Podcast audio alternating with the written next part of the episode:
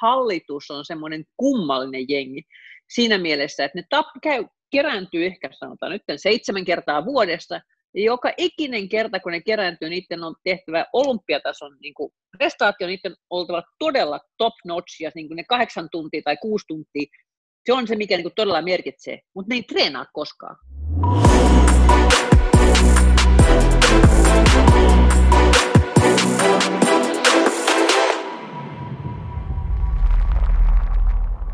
Tervetuloa Pals Podcastiin. Mun nimi on Robin Boriström.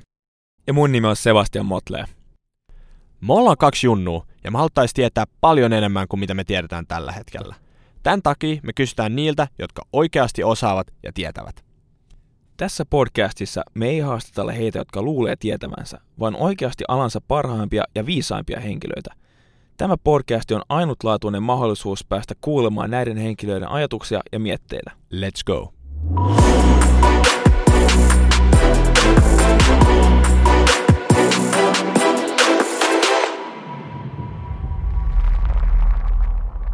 Tänään meillä on vieraana oikea hallitusammattilainen.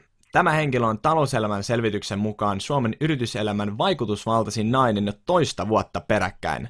Hän toimii tällä hetkellä kymmenen yrityksen hallituksessa. Hän on muun muassa Postin, Buu-konseptin ja Altian hallituksen puheenjohtaja, ja hän on myös muun muassa Sassin ja Harvian hallituksen jäsen. Tervetuloa Pals podcastiin Sanna Suvanto Harsai.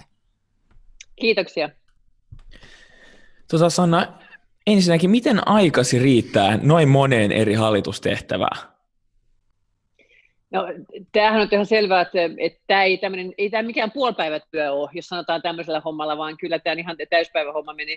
Ja, ja se riittää sillä tavalla, että, että, että on hyvä olla hallituksia joilla on, ja yrityksiä, joilla on hyvin erilainen kalenterivuosi. Ja nyt puhun tästä taloudellisesta kalenterivuodesta, että sillä tavalla ne lomittuu hyvällä tavalla, kun osalla loppuu tilikausi huhtikuun loppuun, toisella lokakuun loppuun, syyskuun alkuun, niin sitten tulee erilainen rytmi ja erilainen aikataulu, ja, ja, ja sillä se onnistuu. Et jos kaikki olisi samassa kalenteritalousvuodessa kuin, kuin kalenterivuosi, niin sitten se voisi olla aika rankkaa, mutta kyllä se, kyllä se näin menee. Kyllä sitä työtä riittää.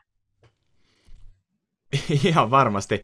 Mikä on, oot, oot monessa yrityksessä hallituksen puheenjohtaja, niin mikä on hallituksen puheenjohtajan tärkein tehtävä? Aloitetaan siitä, että mikä on hallituksen tärkein tehtävä, niin mä yleensä sanon näin, että hallituksella on kolme niin kuin tärkeää tehtävää. Se yksi on katsoa, että yrityksellä on toimiva johto, ei pelkästään toimitusjohtaja, vaan toimiva johto. Toinen, joka on tosi tärkeä, on se, että katsoa, että yrityksellä on strategia, ja sitä strategiaa seurataan, ja, ja millä tavalla sitä strategiaa seurataan. Ja kolmas asia on semmoinen, mitä mä kutsun koko riskinhallinnaksi, ja siitä, että omistajien yritykseen laittamaa rahaa hoidetaan oikealla tavalla. Vähän poliisihommaa, vähän riskihallintaa, mutta ja, ja, ja good corporate governance. Ja sitten siitä, jos katsotaan, että mikä on puheenjohtajan tärkein tehtävä, niin puheenjohtajan tärkein tehtävä on itse asiassa katsoa, että nämä kolme asiaa, oikea johto, strategia ja riskinhallinta, on tehty sillä tavalla, että se työskentely on tehokasta, efektiivistä ja samalla tavalla johtoa haastavaa, mutta myös motivoitavaa. No. Tota, kuinka tärkeää on hyvä johtajuus hallituksessa? Se on aina tällaista, että kun tehdään näitä hallituksen oma-arvioita, niin sehän on vähän näin, että jos sieltä tulee kymmenen asiaa, mitä voitaisiin tehdä paremmin, niin kahdeksan yleensä osoittaa puheenjohtajaa. Ja, ja e, se tarkoittaa sitä, että puheenjohtajan rooli, ihan niin kuin missä tahansa joukkueessa, joukkueen johtajan rooli on aika tärkeä, koska se joukkue ei voi toimia, jos ei sitä johdeta efektiivisesti, hyvällä hengellä ja sillä tavalla, että se luottamus sekä johtoon ja yritykseen selviää. Se on täysin, niin kuin, täysin numero ykkönen, koska mikään hallitusjohto, yhteistyö ei skulaa jos hallituksen puheenjohtaja ei hoida hommiaan niin hallituksen kokouksen johtamisessa, mutta varsinkin siitä, että saadaan tehtyä semmoinen kunnon vuosikalenteri ja saadaan kaikki asiat käytyä hyvällä tavalla, hyvällä nopeudella, tarpeeksi keskustelua, mutta ei liikaa jaarittelua. Että kyllä se hyvän hallituksen, alka, niin kuin hallituksen homma alkaa siitä, että puheenjohtaja tekee hommansa. Mm. Mm miten, miten hallitus tukee sit toimitusjohtajaa tarpeeksi? siinä, että, että pitääkö sun jo, kun oot tota, hallituksen puheenjohtajana, niin, niin onko sä kanssa se NS, tai sparrailet sä sitten toimitusjohtajan kanssa eniten, vai onko tämä kollektiivinen juttu?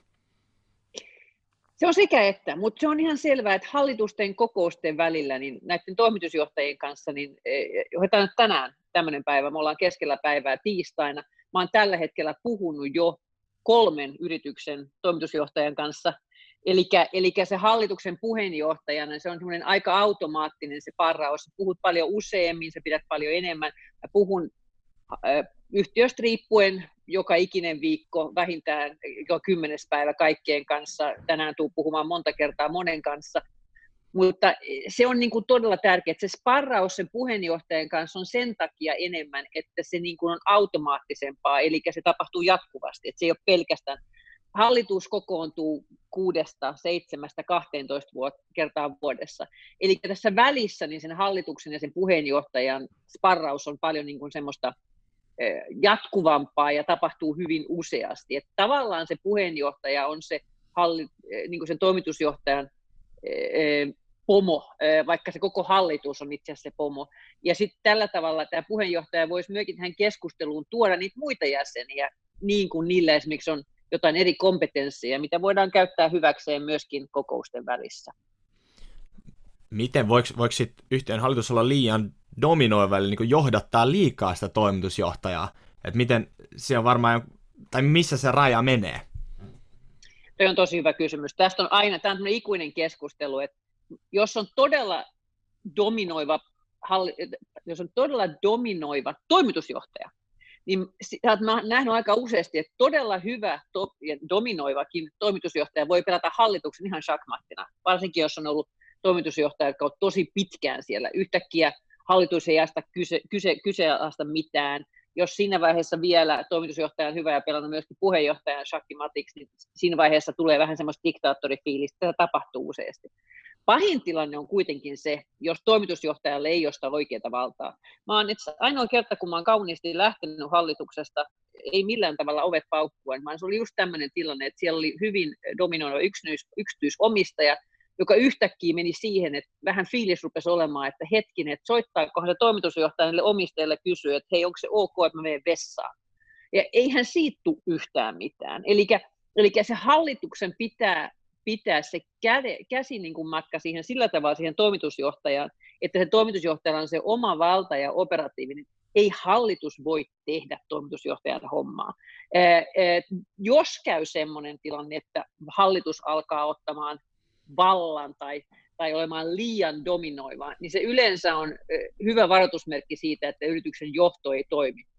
Sitten mennään takaisin tähän numero ykköspointtiin, mikä on hallituksen tärkein tehtävä on katsoa, että yrityksellä on toimiva johto.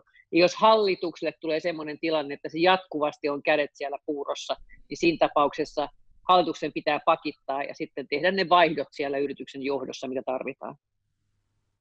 Hmm.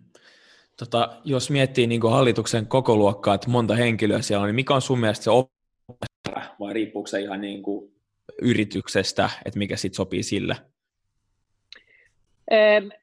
se, se itse asiassa se, sekä että, mutta on olemassa semmoinen, tämä, on niinku, tämä ei ole mitenkään hallituksiin liittyvä, mutta on olemassa semmoinen, tehty todella paljon tutkimuksia, että kaikki tiimit, missä on enemmän kuin seitsemän, kahdeksan jäsentä, ei ole enää efektiivisiä, koska sitten rupeaa syntymään semmoisia pikkuryhmiä sinne sisään. Ja tämä pätee niin yritysten johtoryhmiin kuin hallituksiin. Jos sä kysyt multa, niin se optimaali on tämmöinen seitsemän, kahdeksan. Jos se on vähemmän kuin kolme, niin sitten se rupeaa olemaan silleen, niin kuin vähän liian pieni. Ja sitten kun se rupeaa menemään niin kuin kymmentä ja yli, niin sitten se rupeaa olemaan sellaista, että siellä on kolme eri ryhmää, mitä pallotella. Ja kaikki näitä onnistuu, mutta jos mä puheenjohtajana katson, niin mulle semmoinen hallitus, joka toimii, niin on semmoinen seitsemän, kahdeksan jäsentä. Ja tämä on hallituksen jäsenet. Täytyy muistaa, että joka ikisessä hallituksen kokouksessa – on vähänkin isompi yritys, niin siellä on ainakin toimitusjohtaja ja talousjohtaja mukana, ja sitten useasti vielä joku, joka pitää, tekee sihteerin hommia, ja sitten siellä on käymässä ihmisiä niin kuin tekemässä esityksiä, että tämmöiset hallituksen kokoukset hyvin nopeasti rupeaa olemaan siellä 15 ihmistä huoneessa. Ja sitä on, jos itse ajattelette ryhmätyötä, missä on 15 ihmistä, niin siinä on aika paljon hanskaamista. Että kun se jää sinne kymmenen alle ihmisten määrä siellä huoneessa, aktiivisten ihmisten määrä, niin, niin, niin sitten sit ollaan niin kuin semmoisessa hallituksessa, joka toimii aika hyvin. Mm. Miten, miten niin tämänhetkinen kriisi on, on vaikuttanut tähän sun hallitustyöskentelyyn? Onko sä huomannut, minkälaisia eroja hyvissä ja huonoissa hallituksissa tällä hetkellä? Ne varmaan korostuu nyt. Ne korostuu tosi paljon, ihan oikein. Ja, ja se, mikä siinä korostuu, että ne hallitukset, jotka toimi hyvin etukäteen, niiden on ollut paljon helpompi tehdä tämmöinen niin kuin, mennä nopeampaan toimintaan. Et, et sehän, mikä tässä koronassa on, on niin kuin todella näkyy, on se, että kokouksia on paljon enemmän, niitä on paljon useammin, tarvitaan nopeita päätöksiä. Ja tämmöiseen systeemin on helpompi mennä hallituksella, joka on jo hyvässä niin kuin, hapessa. Ja, ja siellä on sekä, ne osaa sekä asiansa, niillä on hyvä ryhmähenki ja ne pystyy tekemään päätöksiä. Ja, ja, ja, ja se niin kuin näkyy todella selvästi, että et, et sellaiset hallitukset, jotka niin kuin on jollain tavalla jähmettyneitä tai jolla se päätöksenteko ei ole sillä tavalla niin kuin hanskassa, niin ne menee niin kuin, niille käy korona-aikana aika huonosti ja, ja siinä tapauksessa yleensä yrityksen johdollekin käy ja yritykselle huonosti, koska ei oteta oikeita päätöksiä, ei, ei ajatella tarpeeksi laajasti, ei ajatella skenaarioita, ja kaikki tämä, joka on hyvää hallitustapaa normaalihengessä, niin nyt on niin kuin sitten kertaa potenssi 5, 6, 10 tai jotain tällaista näin. Et onhan se täysin niin kuin tässä koronatilanteessa esimerkillistä, että hyvät hallitukset, niillä se tämä, vai, tämä, tämä niin nopeuden vaihdos on ollut paljon helpompi. Jos, jos mietitään vielä tämän hetkistä tilannetta, niin mä oletan, että suurin osa tai ellei, ellei kaikki noita teidän hallitustapaamiset, kokoukset, niin onko kaikki etänä? Ja miten sä uskot, että tulevaisuudessa, niin tuleeko kokouksia olemaan enemmän ja enemmän myös etänä, myös hallituksen kokoukset? Mä, sanotaan nyt näin, joo, niin tällä hetkellä todella paljon on etänä, koska, koska niin kuin ihmiset, tämähän on ihan hyvää, fiksua tapaa, että, että se on, on typerää, jos hallitus tunkisi johonkin yritykseen ja toisi sinne mukaan jotain, jotain viruksia, että, että sehän on ihan normaali siinä mielessä. Mutta mä sanoisin näin, että tässäkin tulee tämä monet hallitukset, mä katson itse omia hallituksia, meillä on tässä vaiheessa kaikissa hallituksissa, missä mä oon puheenjohtaja, niin meillä on aina ollut puhelin keskusteluja tai videopalvereita, ne on ehkä enemmän puhelimessa sillä tavalla. Eli hyvä hallitus tässäkin on, ei ole iso muutos. E, Eli on totuttu tekemään töitä sekä kasvokkain että etänä. Ja, ja otetaan semmoisia lyhyitä palavereita päätöksiä etänä. Mutta onhan se niin, että me ollaan puhuttu todella monien kanssa tästä, että kahdeksan tuntia, tai, tai siis pausseilla ja muuta, mutta etänä tämmöistä hallituksen kokousta, niin se on itse asiassa paljon rankempaa kuin, kuin kasvokkain, koska sä et samalla tavalla näe, miten ihmiset reagoi. Sä et voi katsoa, onko kaikki pysynyt kärryillä. Sut puuttuu, varsinkin puheenjohtajana, vaikka olisi mikä video, niin jos sulla on siellä kahdeksan naamaa siellä videolla, niin sä et siltikään näe niin samalla tavalla. Niin, niin se niin kun, en, en mä tässä usko, että mennään hallituksen palavereissa pysyvästi videopalavereihin päinvastoin. Mä hallitukset on ollut niitä ehkä ensimmäisiä, jotka on ruvennut sanomaan, että hei, meidän pitää kyllä nyt jollain tavalla päästä samaan, samaan paikkaan. Mutta tämä kombinaatio varmasti yleistyy, että et enemmän tehdään sekä että, että tehdään myöskin tämmöisiä lyhyempiä, myöskin niissä hallituksissa, missä aikaisemmin ei ole tehty tämmöisiä lyhyitä, lyhyitä niin kuin, ö, palavereita, niitä varmasti tullaan tekemään paljon enemmän tulevaisuudessa myöskin niin kuin, verkon kautta tai eri, eri muilla digihommilla. Että, että tässäkin näkyy, että toisella hallituksella tämä on ollut vaan, aha, nyt tehdään enemmän, enemmän niin kuin, verkon kautta ja toisille tämä on ollut ihan uusi asia. Hmm. Jos siirrytään tuota vähän johtamiseen sen sijaan, kun johdetaan niin kuin itse hallitusta tai yritystä, niin, niin omistajiin, sehän on, niin kuin sanoit, niin sehän on se, oliko se kolmas tärkein pointti, oli se, että, että pidetään huolta näistä omistajista, niin millä tavalla – hyvä hallitus ja hyvä hallituksen puheenjohtaja pitää yhteyttä omistajien? Se on semmoinen jännä, että sen, mä oon joskus, kun mä oon tuolla Copenhagen Business Schoolissa, mä on siellä tässä Corporate Governance-fakulteetissa mukana ollut aika paljon, ja ollaan puhuttu siitä, että, että, että niin kuin, mikä on erojen, mikä on yritysten ero. Ja mä sanoisin tällä tavalla, että monet luulee, että se ero on se, onko se jossain, millä alalla se on, onko se sillä alalla tai tällä alalla, kun katsotaan hallitustyöskentelyä. Kun katsotaan hallitustyöskentelijän, niin yritysten suori, suurin ero on se, kuka on omistaja. Eli mm. onko siellä yksi omistaja, onko se perhe, onko siellä yksi omistaja pääomasijoittaja, onko siellä yksi ehkä niin kuin, tai valtio, onko siellä yksi dominoiva, ehkä omistaa 30 prosenttia, mikä tahansa, vai onko tämä niin sanottu floating, jossa on vain hirveä määrä pikkuomistajia ja kukaan ei ole dominoiva. Ja se määrää todella paljon enemmän sitä niin kuin hallituksen tapaa tehdä töitä, koska jos on perheyritys, niin yleensä perheenjäseniä ulkopuolisten kanssa yhdessä istuu pöydän ympärillä. Pääomasijoittajalla absoluut. Eli siellä istuu ihmiset, pääomasijoittajat pöydän ympärillä, ja se, niin kuin se hallituksen työskentely ja se omistajien informaatio menee niin kuin yhdessä vaiheessa. Kun sitten tullaan pörssiyhtiöihin, missä omistajat ei istu mukana, niin se on yleensä puheenjohtaja, joka, joka käyttää sitä, on se linkki sinne omistajiin, ja, ja myöskin totta kai jos on pörssiyhtiöissä, niin yrityksen johto kvartaaliraporttien jälkeen näkee sitä omistajuutta, mutta se, se on todella tärkeää, että se, se niin kuin katsotaan, että millainen se omistaja on, niin sillä tavalla toimii hallitus ja varsinkin puheenjohtaja, että niin kuin otetaan se omistaminen huomioon siinä ja ne eri omistustyylit tekee siitä hyvin erilaisen, eli kuinka lähellä sitä yritystä se omistaja itse asiassa on. Hmm. Tota, jos sä katsot listattuja yhtiöitä ja niitä, niitä yhtiöitä, missä on niin kuin pari isoa omistajaa verrattuna niihin, missä on niin kuin tuhansia tai kymmeniä tuhansia pienempiä omistajia, mutta ei mitään isompaa, niin mikä on sille helpompi johtaa niin kuin hallituksessa? Että onko se hyvä, onko se positiivinen asia, että siellä on niin vaikka viisi isompaa omistajaa verrattuna siihen, että se on ns. floating? Mä luulen, että tässä on, tässä on aika paljon, tämä on henkilökysymys. Mä hmm. pidän siitä, että siellä on yksi iso omistaja. Se tarkoittaa sitä, että omistajan tahtotila, omistajan arvot on hyvin selvästi esillä. Ja sä tiedät, että siellä on yksi omistaja, joka ajattelee näin ja näin. Ja se niin kuin tavallaan peilaa siihen yrityksen arvoihin samalla tavalla. Että omistaja ei yleensä omista yhtiötä isona omistajana, jos, arvot, jos omistajan ja yrityksen arvot ei niin kuin matchaa. Ja, ja se tekee välillä siitä keskustelusta hyvin helpon. Mä oon ollut tämmöisissä täysin floating-yhtiöissä, ja, ja niissä välillä se hallitukselle tulee semmoinen tilanne, että ne, tulee ne unohtaa, että ne on omistajan pidennetty käsi. Eli niille yhtäkkiä mm. tulee semmoinen, että me ollaan vallan huipulla ja me tehdään mitä me halutaan.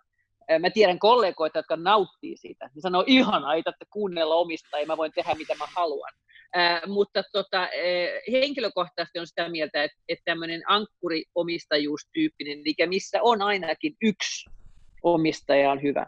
Mä oon myöskin istunut hallituksessa, mihin mut haettiin puheenjohtajaksi sen takia, että siellä oli viisi tappelevaa omistajaa, ja, jotka omisti suunnilleen saman verran, joista yksi oli toimitusjohtaja, joka oli tämän yrityksen aloittanut, ja ja, ja kun mä sanon tappelevaa, niin se ei tarkoita sitä, että ne oli käsirysyssä, vaan niillä oli vähän eri mielipiteitä asioista, ja ja mut palkattiin lähinnä sinne siksi, mä olin siis ainoa hallituksessa, joka ei ollut yksi näistä viidestä, ja, ja mun piti niin kuin saada erotettua se omistaminen siitä hallituksen työskentelystä ja sitten operaatiosta, operatiivisesta työskentelystä. Ja, ja, se, ja se, niin kuin, se vie oman aikansa, että saat niin kuin kaikki laitettua, että hei, tämä on sun laatikko, tämä on sun laatikko ja tämä on sun laatikko. Ja varsinkin, jos siellä välillä on omistaja hallituksen jäsen ja välillä se on omistaja. Sun täytyy niin kuin muistaa, että hei, tämä on hallitushommaa ja tämä on omistajahommaa. Että, niin kuin, että jokaisella pitää olla ne omat roolit, muuten se menee semmoiseksi härpäkäksi, että siitä ei tule yhtään mitään. Ja, ja, tota, ja, ja tällä tavalla niin kuin, mä olen henkilökohtaisesti sitä mieltä, että se on kaikille yrityksille hyvä, jos se on yksi vähän, ja se myöskin rauhoittaa sitä. Jos on pörssiyhtiö ja siellä on hirveä määrä pieniä omistajia, että kurssit heilahtaa vähän sinne sun tänne, niin syntyy helposti semmoinen niin kuin paniikkifiilis, kun kaikki rupeaa huutelemaan pitkin mediaa, että mitä nyt pitäisi tehdä kun jos on yksi ankkuriomistaja, joka omistaa sen yrityksen, jolla on pitkäaikaisempi katse, niin ne voi katsoa, että me, me tiedetään tämä yritys niin hyvin, tämä on pieni yhden kvartaalin heitto, so what, Eli niin kun, ö, siinä on semmoinen, se, se tasapainottaa sitä tekemistä, kun on yksi ö, vahva omistaja, joka tuntee sen yrityksen, jolla on pitkäaikainen tavoite, kun sitten tämmöinen hyvin niin kun floating-yritys saattaa olla hyvinkin hermostunut niin sanotusti markkinoilla ja, ja, ja, ja siihen menee hirveästi, ei niinkään puheenjohtajan aikaa, mutta johdon aikaa, joku kvartaaliraporttien jälkeen markkinoiden rauhoittamiseen ja siinä vaiheessa välttämättä johdon energia menee väärään paikkaan. Eli, eli se pitäisi mennä sen yrityksen johtamiseen, mm. ja sitten yrityksen johto joutuu yhtäkkiä käyttämään ihan älyttömästi aikaa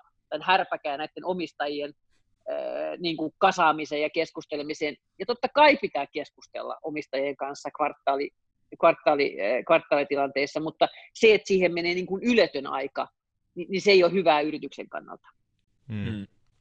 Miten kun sä sanoit, että, että on niin kuin nämä kuitenkin eri roolit, tai tässä yhdessä esimerkiksi oli se, että oli omistajia ja hallituksen jäseniä, niin, niin millä tavalla sä erittelisit ne roolit, koska niin kuin säkin kanssa sanoit, niin sehän on, hallitushan on omistajien pidennetty käsi. Niin miten sen sitten, niin kuin ihan vaan, että miten, miten te teitte sen, miten sä saitte eriteltyä sen? No me, me te, siis, siis, jos käytän tätä keissiä nyt yhä niin me tehtiin ihan oikeasti niin, että me rupesin tekemään omistajakokouksia. Et meillä oli hallituksen palaverit ja sitten mm. meillä oli omistajapalaverit. Ja omistajapalaverit, että me aluksi sovittiin, että mä oon mukana. En sen takia, että kun mä, mä itse, mä, jotta tätä hommaa, niin mulla on hyvin pieni omistus tästä yrityksestä, mutta mut se oli sitten jälkeenpäin. Mut se oli enemmän se, että niin kun saatiin keskusteltua, niin omistajakysymykset, jotka oli myös kun tämä oli kasvava yritys, miten tuodaan lisää, millä tavalla rahoitetaan tätä omistuksen kannalta, mikä on se homma, niin saatiin ne siihen omistuspalaveriin. Niin sitten meillä oli mm. hallituspalaverissa, missä hoidettiin hallituksen päätökseen kuuluvia asioita, ja sitten mä katsoin, että tämä omistajat pitää jättää toimitusjohtajan rauhaan. Eli siinä sitten kävi niin, että aikaisemmin oli käynyt niin, että soitti suunnilleen toimitusjohtaja, kaikki soitti toimitusjohtaja, niillä oli eri mielipiteitä, niin, niin mä hyvin niin kuin siinä rankasti siinä aluksi sanoin, että soitatte mulle, ja sitten mä kokoon näitä ja keskustelen teidän kanssa, ja mä puhun niin kuin sitten toimitusjohtajan kanssa. Mm. Ja tämä kuulostaa hirveän laatikkomaiselta, mutta tämä sujui todella niin kuin hyvin, ja tämä oli jatkuvaa tämä keskustelu, mutta silti sillä tavalla, että tämä omist, tämä, niin kuin tämä omistaja, yksi omistaja, toimitusjohtaja sai käyttyä ajan sen yrityksen kasvattamiseen rauhassa sen, sen sijaan, että se härpäköi tämän hallitus läs omistajakysymysten kanssa. Ja siinä meni semmoinen, kriisivaihe oli semmoinen puoli vuotta ja sitten sit se toimi tosi hyvin ja, ja nyt tällä hetkellä tämä yritys on, on, on, on pörssilistattu ja muut tällaista, että se niin kuin loppui tosi hyvin, mutta se niin kuin, sun täytyy sitä rakennetta katsoa ja jumpata ja keskustellaan. Jos välillä tuli joku kysymys hallituksen kokouksessa, niin sano vaan, että stop, tämä on omistajakysymys, tämä on omistajapalaverissa. Mm. Ja kun oltiin mennyt pari vuotta, niin me ei tarvittu omistajapalvereita enää. Mm. Että se sujui niin kuin itsellä ja omistajat hoiti sen itse. Että niin kuin oltiin opetettu näin, että tämä on omistajakysymys, tämä on hallituskysymys ja tämä on johdon operatiivista toimintaa ja siihen ei sitten sählätä. Mm. Okay. Tota, miten, miten se toimii yleisesti, että ketkä valitsee hallituksen puheenjohtajan, että onko se hallituksen sisäinen päätös vai onko se niin omistaja, että onko se toimitusjohtaja, kuka sen päättää? Siis eh, toimitusjohtajallahan ei ole mitään tekemistä hallituksen mm. valinnan kanssa, paitsi jos hän on iso omistaja ja sillä tavalla voi käyttää esimerkiksi yhtiökokouksessa omistus niin omaa oikeuttaan äänestää, äänestää tätä hallitusta. Eh, Mutta mut tämähän, voisin miettimään tätä kysymystä sillä tavalla, että tämä on vähän niin kuin, mä voisin nyt miettimään, mä en muista missä maissa, miten se lainsäädäntö menee, mutta yleisesti ottaen niin pörssiyhtiöissä yhtiökokous päättää, kuka se puheenjohtaja on.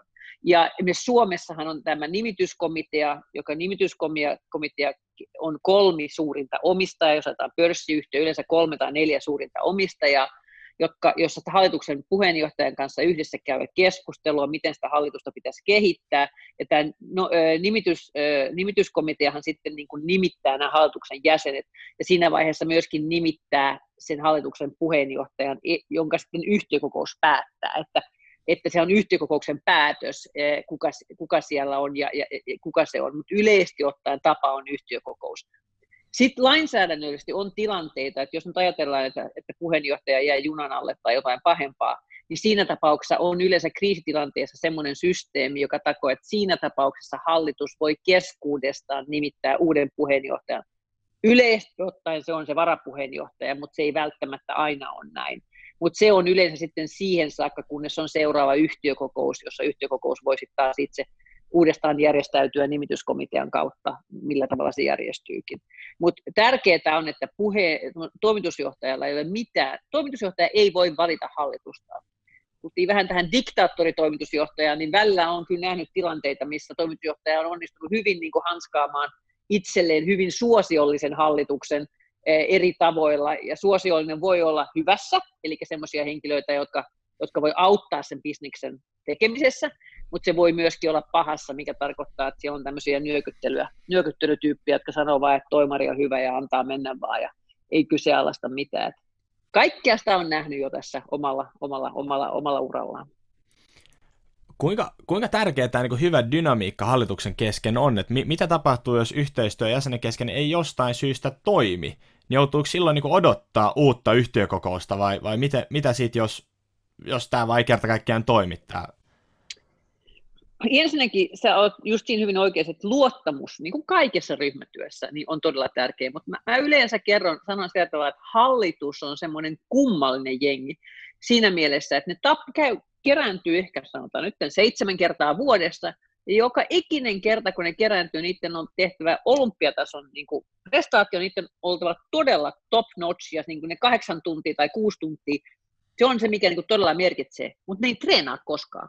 Se on vähän kuin ajattelisi jotain futisjengi, joka niin kuin yhtäkkiä menee suoraan olympialaisia. Jihu, nyt ollaan niin kuin täällä pelaamassa, mutta me ollaan ikinä treenattu. Ja, ja se on siinä mielessä kumma homma. Ja toisaalta se on kumma homma siinä mielessä, että hallitushan lainsäädännöllisesti on, niin kuin jos tekee virheitä, nyt mä en tarkoita vääriä päätöksiä virheitä, mutta jos tekee jotain, joka on laitonta, niin sähän oot vastuussa omalla yksityisomistuksellasi siitä, että sä oot jäsen. Ja, ja siinä niin, sä et voi delegoida sitä vastuuta toisilleen. Et toisaalta se on semmoinen jengi, jossa on täydellinen niin kuin, riippuvaisuus toisistaan. Sä oot niin kuin taloudellisesti, taloudellisesti niin kuin laillisesti täysin riippuva. Ja jos ajattelet, että toisistaan täysin riippuva tiimi, joka ei koskaan oikein treenaa, se vaatii todella sitä, että puheenjohtaja ja kaikki osataan luottamus pelaamaan.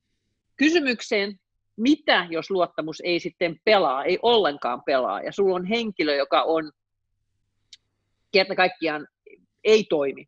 Yleensä hyvin, mä en ole koskaan ollut mukana tilanteessa, että ei toimi ollenkaan. Mä olen ollut tilanteissa, jossa ihmiset eivät, yleensä se toimiminen tarkoittaa sitä, että joku ei ole tehnyt hommiaan kunnolla, ei, ei lue materiaalia, ei ole mukana, ei niin kuin osallistu siihen toimintaan, niin tällaisissa tilanteissa se yleensä selvitetään niin, että, että henkilö jää pois seuraavassa yhtiökokouksessa, että kauniisti niin hoidetaan se ja henkilö jättää tehtävänsä.